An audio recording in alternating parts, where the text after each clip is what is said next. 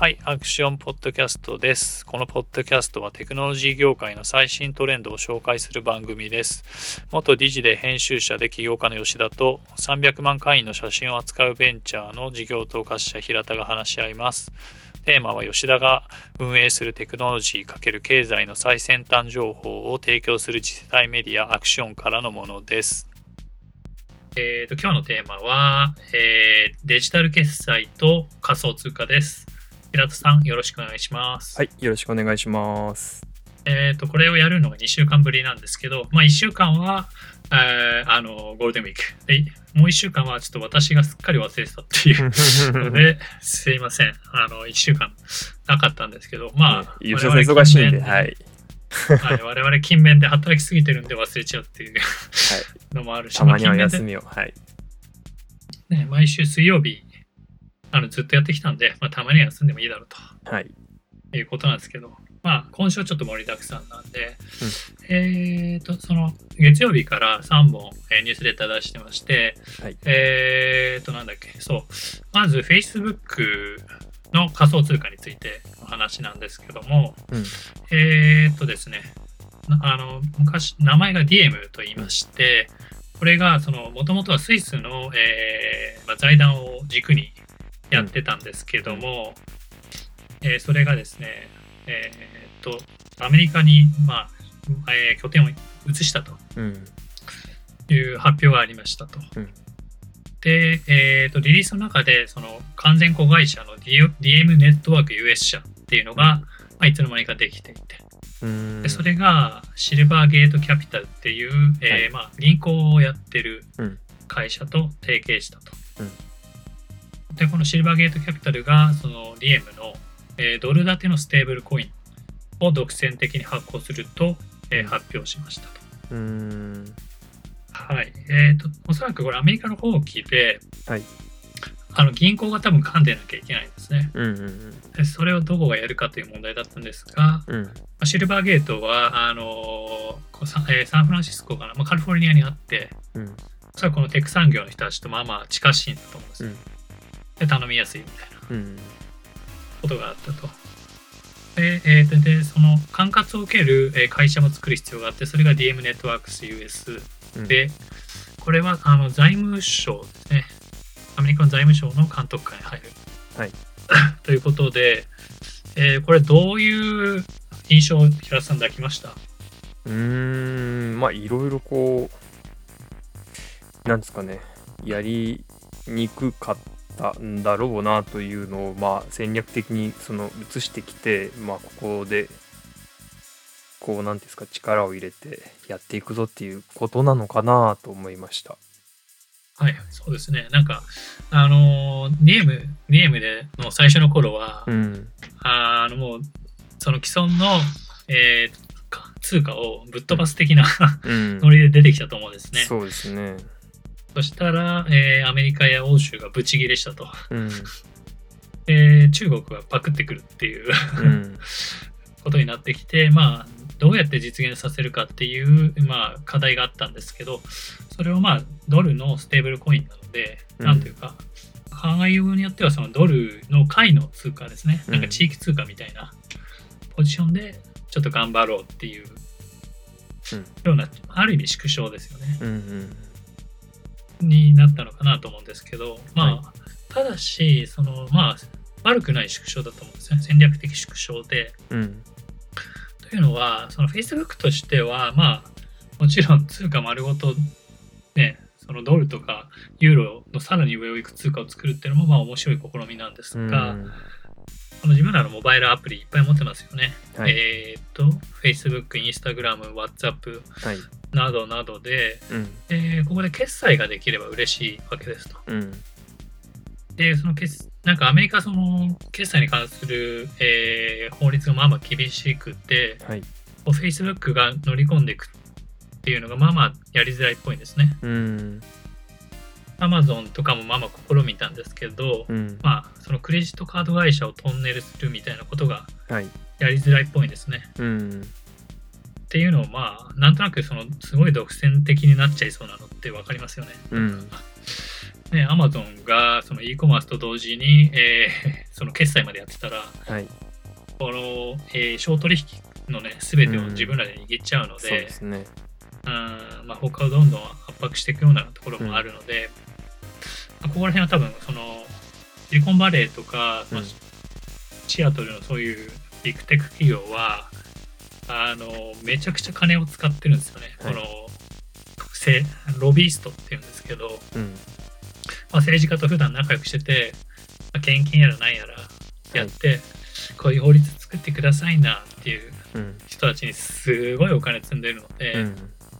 時にはそれで自分らに有利な法律が、うんまあ、できたり、はい。えーその議会で、まあ、たまに針のむしろにされることがあるんですよね、うんお前なんでこんなことやってんだっうん。ていうのもなんか優しくなったりするわけですうん。でまあそういうことをやっててもやはりあのもうこの決済までは踏み込めないっていう壁があるんですけど、はい。まあ、それをトンネルする手段として、まあ、うん暗号通貨があって、うん。それが部分的に認められそうなので、はい。まあ、小さな勝利ですよね。うん。うん、で、えっ、と、まあ、もうその DM ペイメントネットワークっていうものを、まあ、構想していて、うん。作ってるみたいなんです。うん。うん。で、これはそのビザ実験室レベルでは、はい。Facebook がやってる研究によると、そのビザのネットワークうん。ですね、あの、ビザは、あれですね、かクレカのビザなんですけど、はい。まあ、それのネットワークと同じじゃないや、それを上回るような、えーパフォーマンスを出していて、まあ、堅牢だと、うん。セキュアだっていうことを、まあ、主張していたりするので、うん。まあ、まだまだ狙ってきてますねっていうう。ん。なんかでも、こう、Facebook、最初になんかもう、狼の格好で出ちゃったから、なんかもう完全に袋叩きにあっちゃった感じがして、なんかもうちょっと赤ずきんかぶって可愛く出ていけば、なんかのサービスで決済ができますみたいな可愛い手で方をしてたらもうちょっと違ったのかなとは思います。そうですね。うんはい。うん。まあ、そうですね。まあ、そうなんでしょうけど、うん。まあ、ちょうどその Facebook のその立場が悪いタイミングと重なったとか、そういうのもあるのかなとは思いますけどね。そうですね、うんそのケンブリッジアナリティカでずっと攻め立てられてて、そねはい。それで、すいません、すいませんって言ってて、うん。で、なんかいろいろ、その日本では多分しっかり報じられてないんですけど、もうはいスキャンダルがバンバンバンバンバンバン出て、うん。うわ、ほんとダークな会社だな、みたいな。そうですね。ってところに、じゃあ暗号通貨でひっくり返してやるぜっていううん 感じで。まあ、いいまあなんかちょっと嫌いじゃないですけどね。ちょうんうんまあまあ、ただそういう、なんていうんですかね、こう、アグレッシブな精神が、はい。まあ、あのケンブリッジアナリティカ事件とか、まあ、それ以外に世界中で起きてるようなこう SNS を通じた、えーまあ、あのその選挙とか、うん。まあ、陰謀論の拡散とかね、選挙へのハックラッキングとか、うんそういうのを、まあ、もたらしていて、まあ、50-50かなとは思うんですけど、うん。えーと、まあ、ただ、そうですね、どうどうなるんですかね。うんまあ、生き残れるのかな。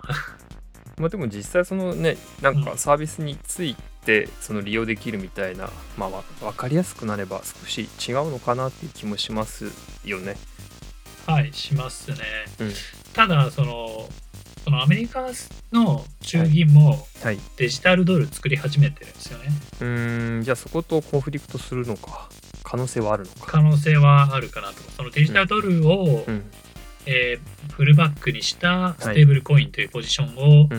認めてもらえるかどうかは、もうマジでうん。中銀のうん。さじ加減うん。なので、でおそらくこれはその中国がどれだけ先行するかとかにも影響を受けるんだとう思うんですね。ん。中国のデジタル人民元がすごい、はい。もう、すごい調子がいいみたいな。うん。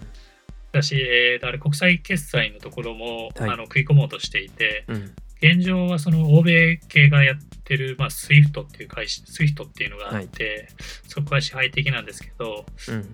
で、まあ、それがドル建てなんですね、基本的には。うん。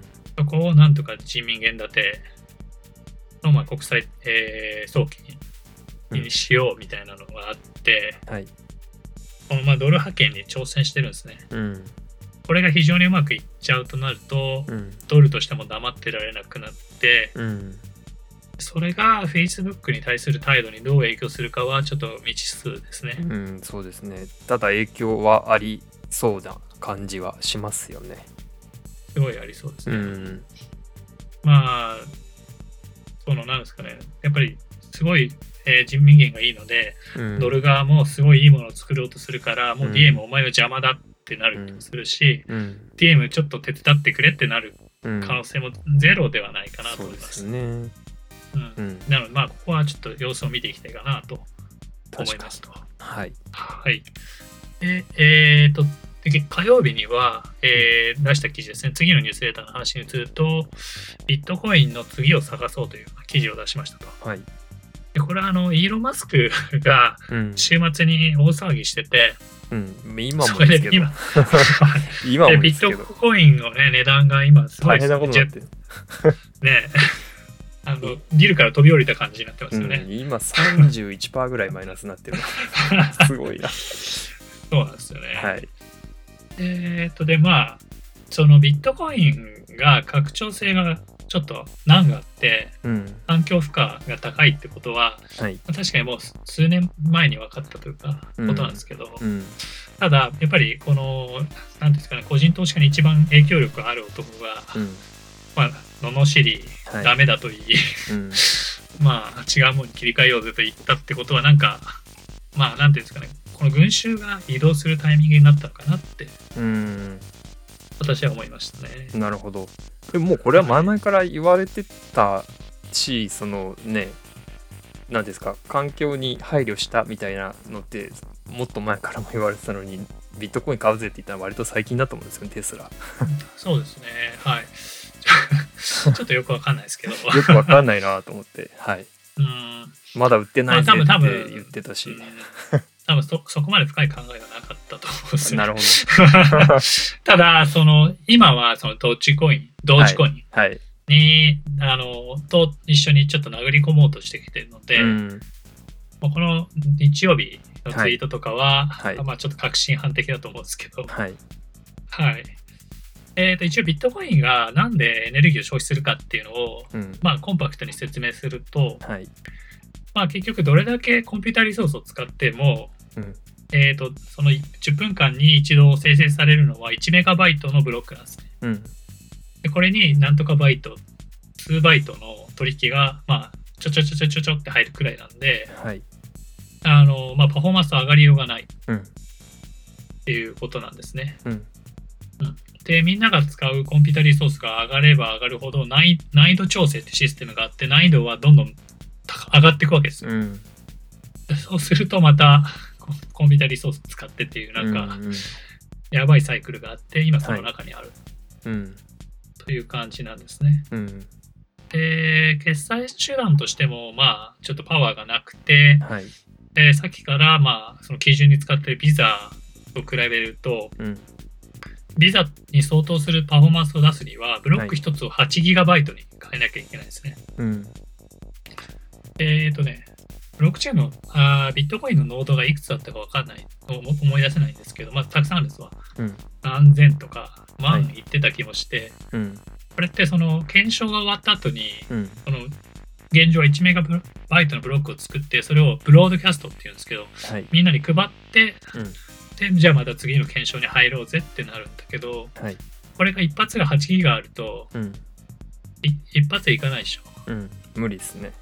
そう。あの、今の我々やってるインターネットだし、今こうやって我々が喋ってる Zoom もそうなんだけど、パケットっていう通信方法を使ってて、細かいパケットを小包をパッパッパッパッパッと渡して、うんパッパッパッパッパッと受け取ってって形でやってるんですけど、はい。8ギガだとそれがいっぱいいっぱい連なるので、うん。この8ね、小包を何個かいじくってみたいなはい。悪いやつが まあ出てくるんですよ。うん。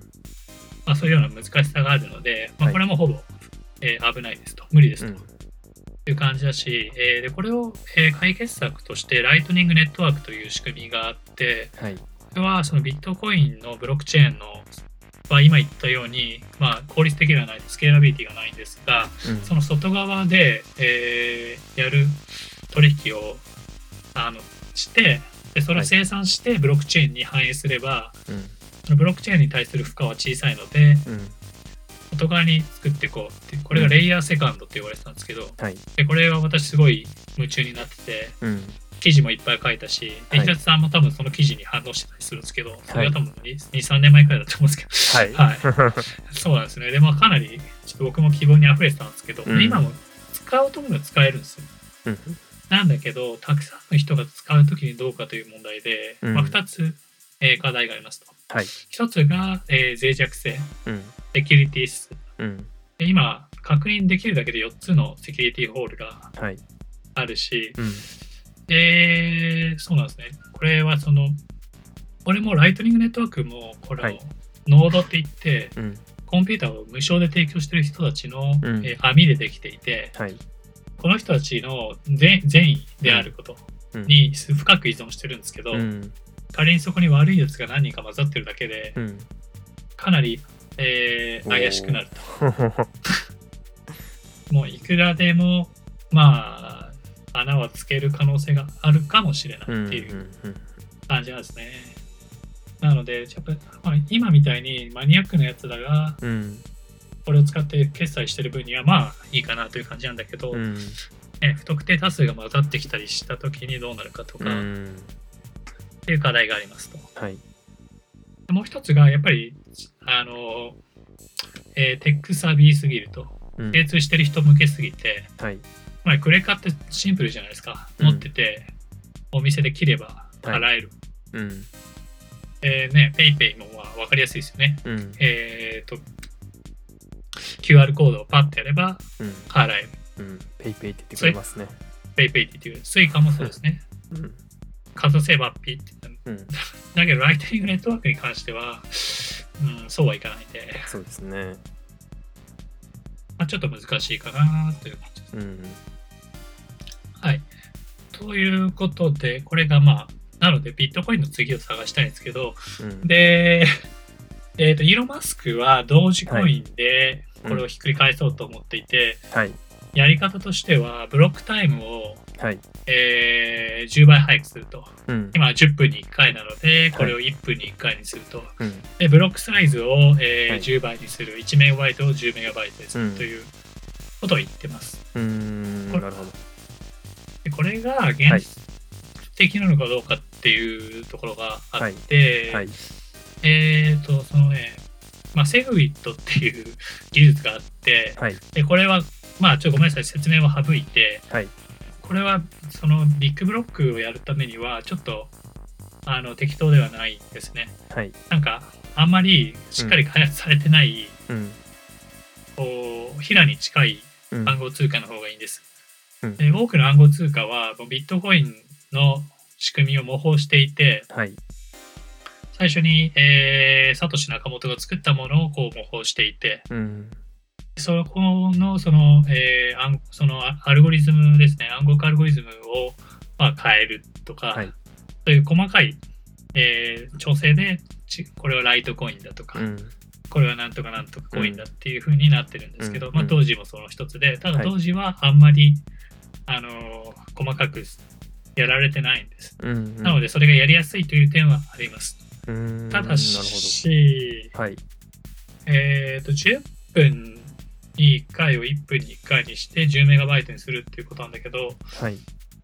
えー、とまずインターネットの、まあ、レイテンシーが気になるところですね。うんレイテンシーとかパケロスとかがはい。気になるところで、うん。インターネットって、なんていうかな、その継ぎはぎの高速道路みたいな感じで、はい。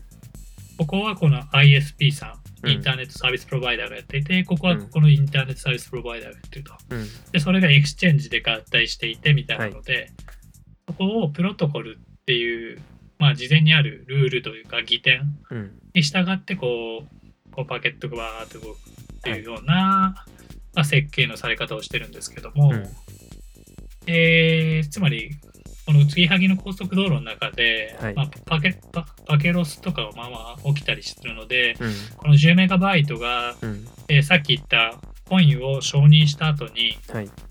みんなに配る、うん。ブロックをみんなに配るというところで、うん。例えばそれがうまく届かない人が、うんまあ、おそらく頻繁にしてでかくすれば起きやすいんですね。うん。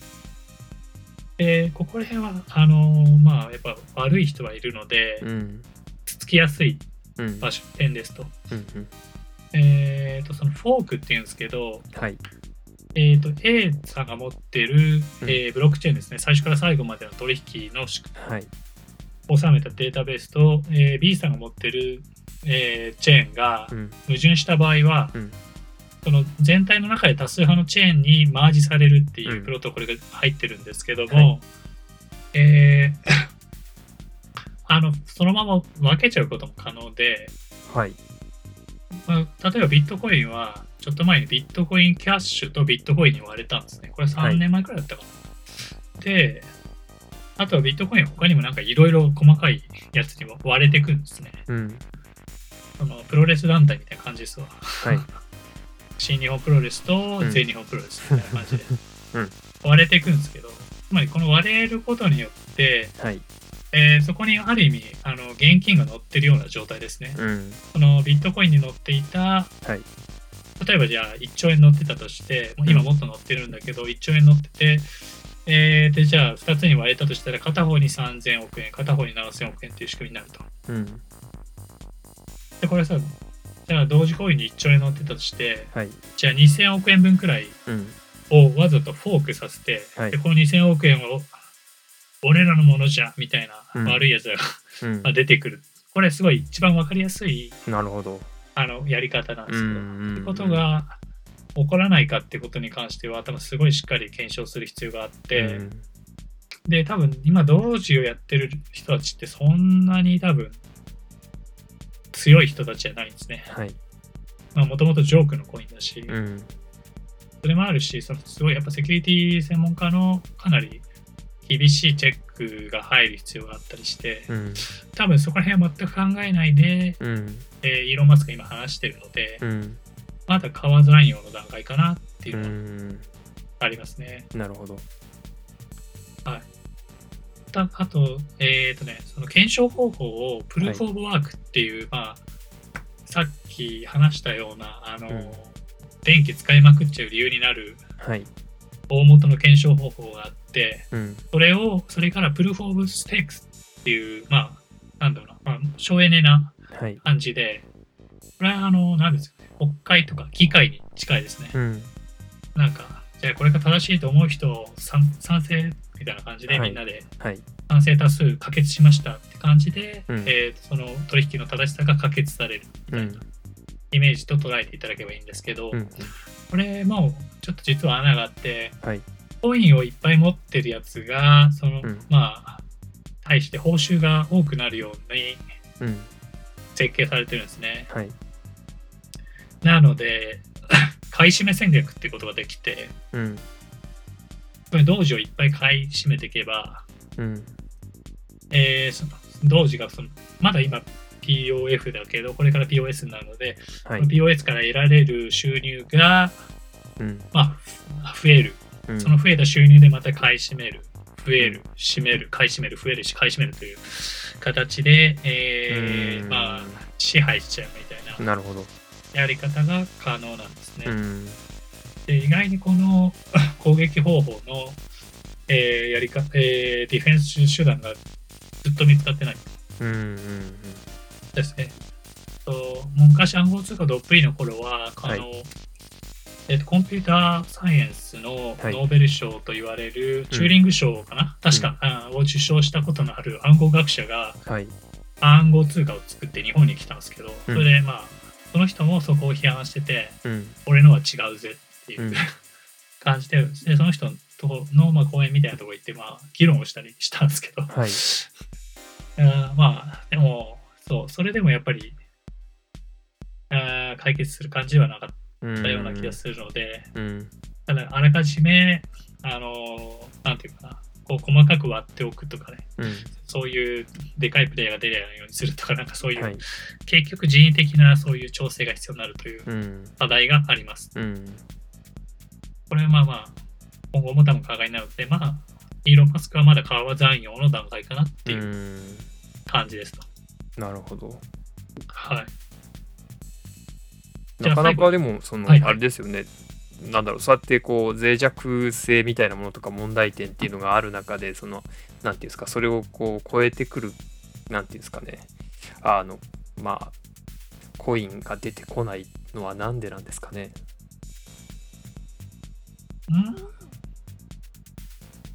えっ、ー、とね、その、2018年とか19年、まあ今も続いてると思うんですけど、はい、僕は中国勢がやってた暗号通貨に期待し、うん、まあ期待していて、まあ、まあ実用性高いんですよ。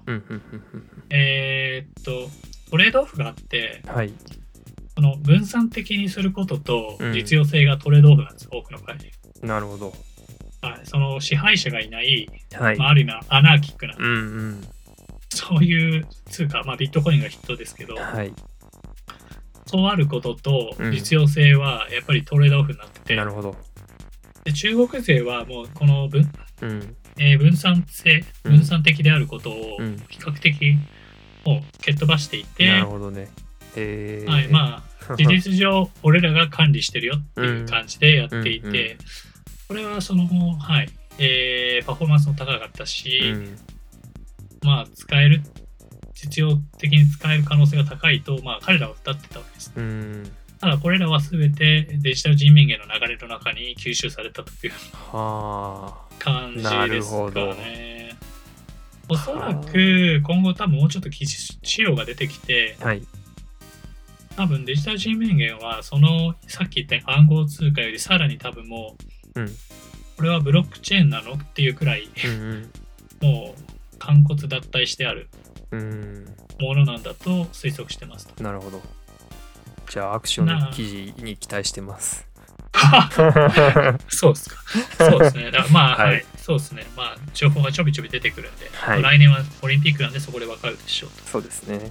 うん。はい、最後に、えーとはい、QR コードは、まあ、ケイクサデジタル通貨に迎えの、うん、えー、ニュースレターも紹介して終わるかと思うんですけど、はい、えーと、QR コード決済の日本の取扱高は、うん、えーと、インドのフォーンペイっていう、えーまあ、決済企業の、はい。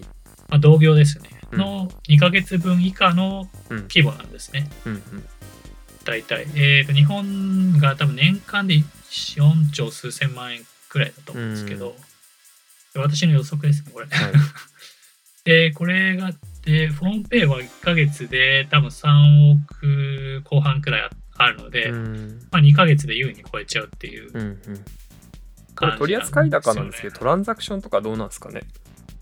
基本的にはトランザクションと取扱高同義だと思うんですよね。はい。はい。その、えー、なんていうんですかね、ちっちゃい額しかたくさんやってなければ、取扱高はもちろん少ないでしょうけど、そのトランザクション枠増えるじゃないですか。ああ、件数って言いたいです。そうですね、件数と量で。うん、あ、ごめん、これ、ボリュームで2、うん、もう2ヶ月分以下ですわ。うん、なるほど。はい。多分数も多分インドの方がもっと多いんだと思うんですけど。多いんだろうなと思うんですけど。思うんですけど、はい、まあ、はい、その、まあ、そうですね、インドの方が、そのまあなんですかね、法律変えちゃってね、うん、えっ、ー、と、その1万円くらいの紙幣なくしちゃったりしてるので、うん、まあみんなこれを使うようになってるとか、はい、あの、すごい安価な、えー、誰でも銀行預金作れるようにして、それがそのフォームペイのようなアプリと簡単に紐付けられるという仕組みを作ったというところがあるので、うん、まあでかいっていうのはあるんですけども、はい。その日本のキャッシュレス自体はすごい進んでいるんですが、うん、まあ、この伸びを支えたのはクレッカーだったっていうなんか元も子もない結果なんですね、うん、現状はですね。まあこれ多分そのなんですか、ね、デジタルコマースにみんな動いていって、はい、でその時に買い物するのがクレカじゃないですか、うん、やっぱ。はい、そうして一発でだってそのやっぱりお店でね200円買い物してまああの QR コードでやった時と、うん、ね、家とかで、えー、なんか机とか買った時にクレカ切る、はい、とだとやっぱ額がちょっと違うっていうところはあるのかなとは思います、うん、ただまあそうなんですね。で QR コードのまあえ利用金額、取扱高はちょっと横ばい傾向で伸びがなくなってきていて、はい。まあ、ちょっと苦しいかなと私は見ています。うん。はい、まああのえーとまあ、参考にした、えー、日清基礎研究所の福本祐樹さんっていう人の、はい、まあほぼ受け売りに近いですけど。まあまあ普通にデータ見ればそうかなっていう感じはあるので、うん、えー、でまあ私はこれは私のあくまで主張ですけども、はい、えーと、その今まで話したようにアメリカ欧米欧州そして中国はまあまあ、えー、CBDC っていう、えー、デジタル通貨にベットする傾向が増えてるので、はい、まあ日本もそっちもう行っちゃうかっていうのが、まあ私の主張ですと。うんというのは、はい。これはその、この両者ってまあまあ競合するんですね。はい。はい。えー、CBDC の場合は、その仮想通貨ウォレットってものを介して、うん、こういう送金や支払いをやるんですけども、うん、えー、とその仮想通貨ウォレットに対して、えー、QR コード税っていうのはデジタルウォレットというもので、うん、なっているので、これはほぼ競合するし、どっちかを使ってどっちかを使わないということになりやすいですと。うん。まあ、ただしその、例えば中国の例は面白くて、現状中国は、はい、えー、もうそのデジタル人民元アプリというものがまあまあ動いていて、うん、その中にサブウォレットって入いう存在があるんですけども、はい、そこに、えー、WeChat Pay、うんえー、アリペイ、ああとなんだっけ、あの、メイツさんのえー、ペイね。はい。はい。それのとかが、まあ、入るというデザインになるらしいんですね。うん。うん、なので、まあ、つまり、デジタル人民元のウォレットが上位にあって、下位にそういうサブウォレットがつくっていうような構成を考えているっぽいですと。これがその国営メディアとかでそういう話をされているので、はい。まあ、基本的にはそういう考えなんでしょう。うんうんうん。この場合はでもその排除されてはいないんで、はい、消え去りはしないんですけど、うん、おそらく完全に排除するってことにはならなくて、はい、あまあ、例えばそのそうですねその e コマースの決済とかは、うん、アリペイ使い続けるとか、うん、っていう部分的に多分そのデジタル人民元だけで補填できない部分を補填する。っていう感じの共存にはなるんですけど、まあ今までみたいにある種のなんというかもうえー、もうなんですか支配者ですよね、はい、アリペイや WeChatPay は、うん、っていうポジションはもう完全に中国は許さなくなったのは間違いない、うん、っていう感じなんですね。なのででまあ欧米に関しても、うん、おそらくその欧州とかは、まあ、欧米両方ともそうですけど、おそらく既存の金融機関を殺さない感じにデザインしそうな印象があります。うん。うん、まあそう、デジタル人民元もなんか殺さないですね。うんうんうん、重要ななんか、一応ゲートウェイとして残しておいて、はい、で、そこで、まあ、あの、なんだろうな、マネロンとかを監視するみたいな。とかそ、えー、とかあの資産運用とかへの中継役、はい。えー、融資、うん、リボ払い、まあ、全部アントグループの商売ですけど、うん。ま あ、だからまあ全てをアントグループにしちゃおうみたいな、同列化するみたいな。のが中国でやってるし、おそらく欧米もそんな感じになるのではないかと私は勝手に予測してます。これちょっとわかんないです。うん、まあ、そうですね。そういう感じなので、まあ、ちょっと今 QR コードは大きくなっていなくて、まあ、政府がいろいろね、お金をつけたり、それこそ制度設計して、うん、えー、と全員縦に並ばして、うん、で旗をバッて開いてみんながわって走ってって、うん、競争したと思うんですけど、はい。まあ、ここは、まあ、経産省ですね。うん、悪いっつって。うん、やっちまった。うん、まず、カフィス。とか、はい、ゲートウェイ業者が、うん、あ上前跳ねることを計算しとらんかった、うん、つまんと。うん、あのね、今、あの店頭にある、えー、全部搭載型の、うん、えー、端末ってあるんですけど、はい、あれ、背後にゲートウェイ業者がいて、そこで、ピンハネ、ピンハネがあって、あるんで、そうすると手数料無料でやってとか、その、アリペイとかインドレベルでやると大損しちゃうわけですよね。そうですね。はい。なので、ちょっとね、これは持続不可能な仕組みなんだと思いますと。うん。はい。で、だから設計がまずかったんですね。うんうんうんまあただそのアントグループやテンセントみたいにはい金を注ぎ込んで、うんそのカフィスが担当してるとこもそうだし、みたいな。うん。全銀システムのところもそうだし、みたいな。はい。全部自分らで作っちゃいますわっていう、うん。くまあ、クソ大金持ち会社が2社うん。中国にはいてそういうことになったし、はい。まあ、インドはそこを政府が作っておいてうん。でじゃあホームペイさんグーグルさんうん。これを利用して決済やっちゃいなよっていう仕組みで乗り越えたんだけど、なんか日本は多分まあ苦言を呈すなら QR コードっていうそのインターフェースだけに、うんはい。えーまあ、集中しちゃってうん。もう QR コードやったら勝ちやんみたいな。うん。やばいなこれ。殺されるかもしれない まあっていう感じでは。あったと思うんですけどね。その目に見えるね QR をかざせばいいっていうかなんかそういうなんていうんですかね。うん、ある種のその自分でこう行動することによって支払うっていうのとこう意味付けができるじゃないですか。はいはいまあそうなんですけど例えば NFC ですねあの、はい非接触とかあのいろんなやり方があってでね。日本は例えばスイカとかである意味ずっと世界をリードし続けてたりしたのもうフェリカ最高ですよ。はい。フェリカ最高だったりしたので はい。そのデザインは多分いろいろチャンスがあったのでうん。別に QR はいだけにのやる必要なかったし、意外に QR を、まあ、QR でさ、そのつまり一回一回サーバー側にお伺い立ってるので、うんちょっとしたレイテンシー、遅い、たま、ちょっとしたレイテンシーがあるじゃないですか。1です秒くらいかな。ね。うん。うん。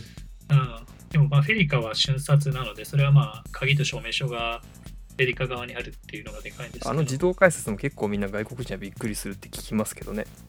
すごいですよね。あの速度で人通れるのかっていう。そうそう。あれが10年前とかなんかもっと前だよね。もうできてて。だからこれが、例えばそのフェリカがなんとかその、えー今度その、なんですかね、えーペイパル的な機能とうまく融合できるよううなん設計があればよかったりもしたかもしれないし、そうですね。まあいろんなアプローチがあったんだけど、うん。まあ、まあ、もちろんこれも、そのアリペイ、WeChat ペイ型も正解だったんですけど、まあ、ううんん。あとね、みんな、まあそう、まあクソ金持ちが必要だったってことですね。うん。うん。はい。それがいな,、まあ、いなかったということもあったり、まうん。あね、まあ、あとクレカとかの支配、まあ、すでにやっぱり支配されていたり、はい。あのこう ATM っていうものに対して、うんやっぱりしがみつかなきゃいけないようにデザインされてるじゃないですか、日本の金うん。融は。うん。これも多分でかくて、はい。そうなんですよね。だから、口座に入れててクレカ切るっていうのがすごい分かりやすいんだけど、うん。口座から1回、えーその PayPay や、えーメルカリペイ？違うか、なんだメルペイですね。メルペイにチャージしてとかっていううん。のってちょっとワンステップ多いので、うん。なんかちょっとめんどくさいなっていう感じにはなったと思うんですね。うん。というような課題があったので、まあ、多分これはもう今の伸び伸びを見ると、うん。まあ、次のホットなところにかけちゃう方がうん。いいよねっていう。うんまあ、僕、あの、鉄拳っていうゲーム一時期ハマってよくやってたんですけど、はい。あの負ける、あ、違う、相手を倒して勝つと、はいその get, get ready for the next battle っていう、はい。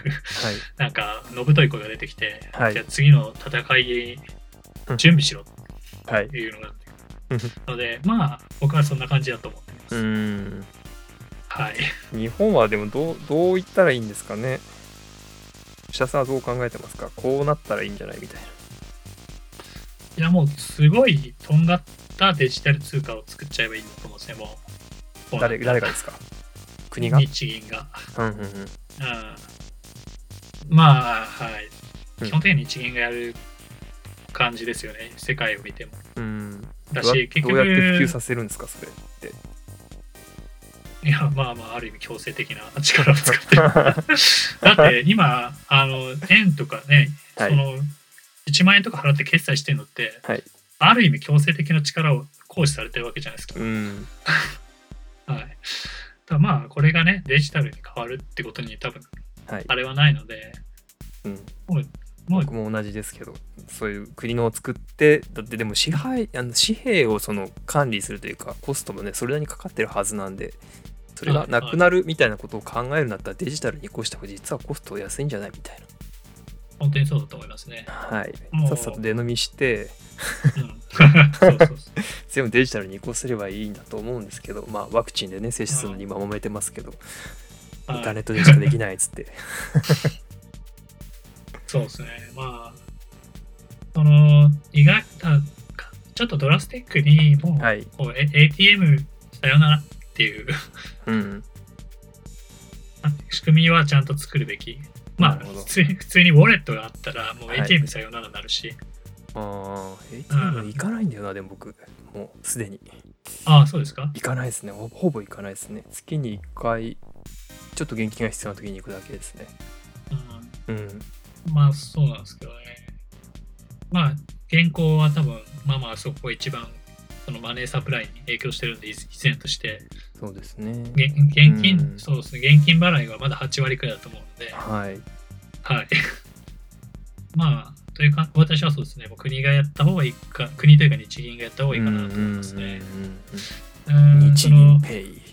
はい、そうですね。QR コードの時に、つまりいろんな会社並べて競争かけっこさせたけど、はい、まあ、前者が前者やっぱりさっき言ったように、アートグループとか、うん、テンセントほどお金を持ってなかった、うん、投資しなかったっていうことなんですね。はい、まあ、唯一 PayPay はすげえ金使ってて、うん、仮にこれで全部7割、8割技術投資だったら、あの全銀システムの代替みたいなものを作って、はいカフィスの代替みたいなものを自分らで作って、はい、えー、つまり一気通貫のペイメントが作れてたような感じはあったかもしれない。